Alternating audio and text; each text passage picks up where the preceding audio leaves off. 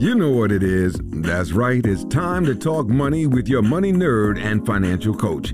Now, tighten those purse strings and open those ears. It's the Money Talk with Tiff podcast. Everyone, and welcome to another episode of the Money Talk with Tiff podcast. So today we are on episode 90. So if you've been following the podcast, you know that every 10th episode we do a question from the listeners. So today I'm doing Tiff's Take. So I do not have a guest, um, but I do answer one of your questions. So the question that I have today is what is PMI? So if you have ever um, you know, bought a house, have a mortgage, or thinking about buying a house, you may have heard of private mortgage insurance. That is what PMI is. Now, PMI is typically required for anybody that purchases a home and you're making a down payment of less than 20% on that home. So it makes it better for people that can't afford a 20% down payment to actually get into the home of their dreams. But of course, with everything, there are downsides to this. So in this episode, I want to go over, um, you know, what PMI is, what what it does, and then also what are some positives and some negatives with it. So let's just go ahead and hop right in. So with PMI, if you can't afford to do 20% down, which is like the gold standard when it comes to buying a house, you will probably be required to pay PMI. Now, with PMI, um, what this does is a type of insurance, but it does not protect you as the consumer, it protects the lender. So this has nothing to do with like let's say for instance you can't pay for your house, they still going to foreclose, they're still going to get it. Um, and so this does not protect you in any way, but this is a way for people to get into their houses if they are unable to do the full 20%. Now, when you get into private mortgage insurance, there are a few different ways that you can pay for this premium. Okay. So the first one, which is the most popular, is when it's borrower paid mortgage insurance. So what that means is, after you close on your home every month you have to pay an extra premium price and you know it's usually like $70 or something like that.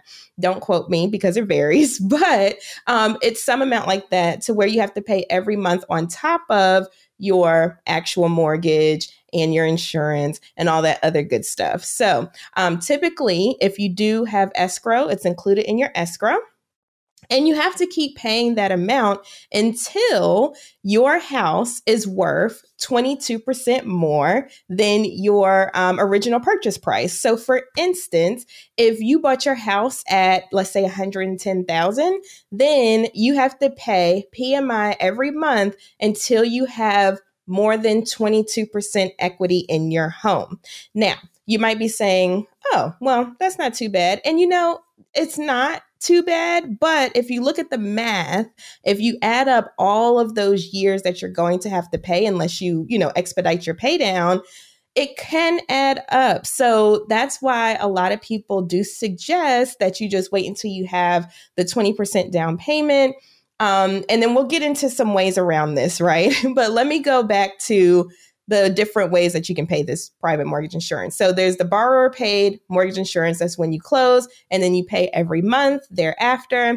Then you can do um, the second thing is the single premium mortgage insurance. So what that is is you pay your mortgage insurance upfront in a lump sum. Now either that's done um, in full at closing or financed into the mortgage by whoever's financing um, your mortgage. So that's another way that you can do it. Another way is the lender paid mortgage insurance, which is similar um, in that the lender will technically pay the mortgage insurance premium for you but of course they bake it in and you know typically a higher interest rate so that way they can make some money off the top too. Um, so that's the third way.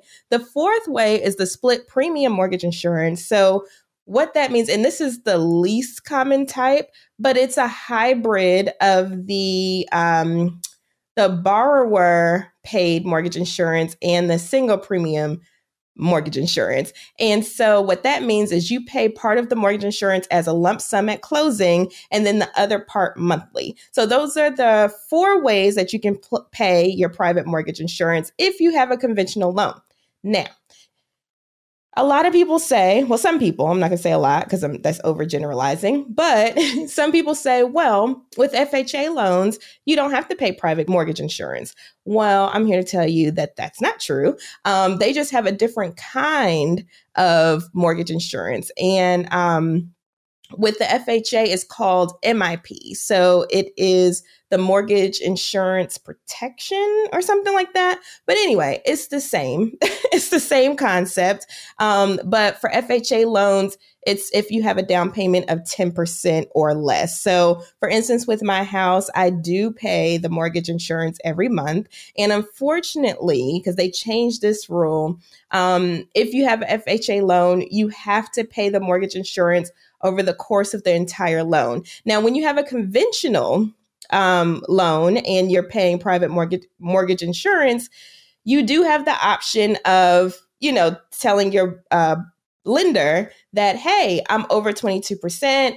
Let's go ahead and do something. Sometimes they will cancel it for you just if you put in a request but other times you may have to refinance. And that's a way that you can get out of the FHA requirement. So if you have an FHA loan, and let's say you get to um, 22% equity or whatever, then you can just you can simply and i say simply kind of loosely because it's not a simple process dude buying houses is not simple but um, you can refinance into a conventional loan and then boom, you don't have to pay private mortgage insurance anymore. So that's another way that people kind of um, do it for a little while just so they can get into their house and then they might refinance the, their FHA or refinance their conventional loan.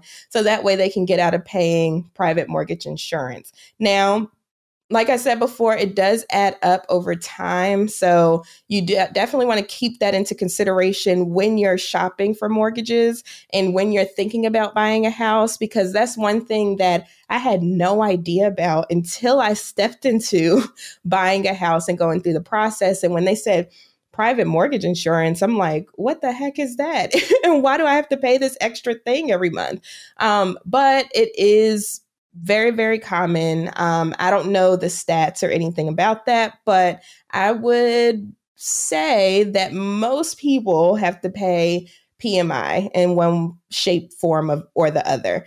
Um, so definitely educate yourself on what that is and um, you know what that means for you as the purchaser. Because, like I said, sometimes you have to pay for it the course of the entire loan. So you just want to be educated on how it all works. Um, so I hope that answered the question of the listener. And if you have any questions, please feel free to submit your questions because, like I said, every 10th episode, I will be answering your questions instead of doing an interview. And I love getting those questions in because y'all have some good ones. So that's pretty much what private mortgage insurance is. And like I said, if you have any questions, feel free to put it in the comments if you're on YouTube. If you are listening, feel free to hit the blog and put it in the comments there. I would love to answer any questions that you have. But thank you so much for listening to the Money Talk with Tiff podcast. And oh, if you're on YouTube and you see my shirt, it says it's the debt free for me. Um, those shirts are available for purchase on the website. Definitely check out my whole line of shirts because we always want to talk money and we always want to get that conversation started. But I hope you all have a wonderful rest of your day. And don't forget PMI. Bye. Thank you for listening, joining, and being a part of the Money Talk with Tiff podcast this week. You can check Tiff out every Thursday for a new Money Talk podcast. But if you just can't wait until next week, you can listen to previous podcast episodes at moneytalkwitht.com or follow Tiff on all social media platforms at Money Talk with T. Until next time, spend wise by spending less than you make. A word to the money wise is always sufficient.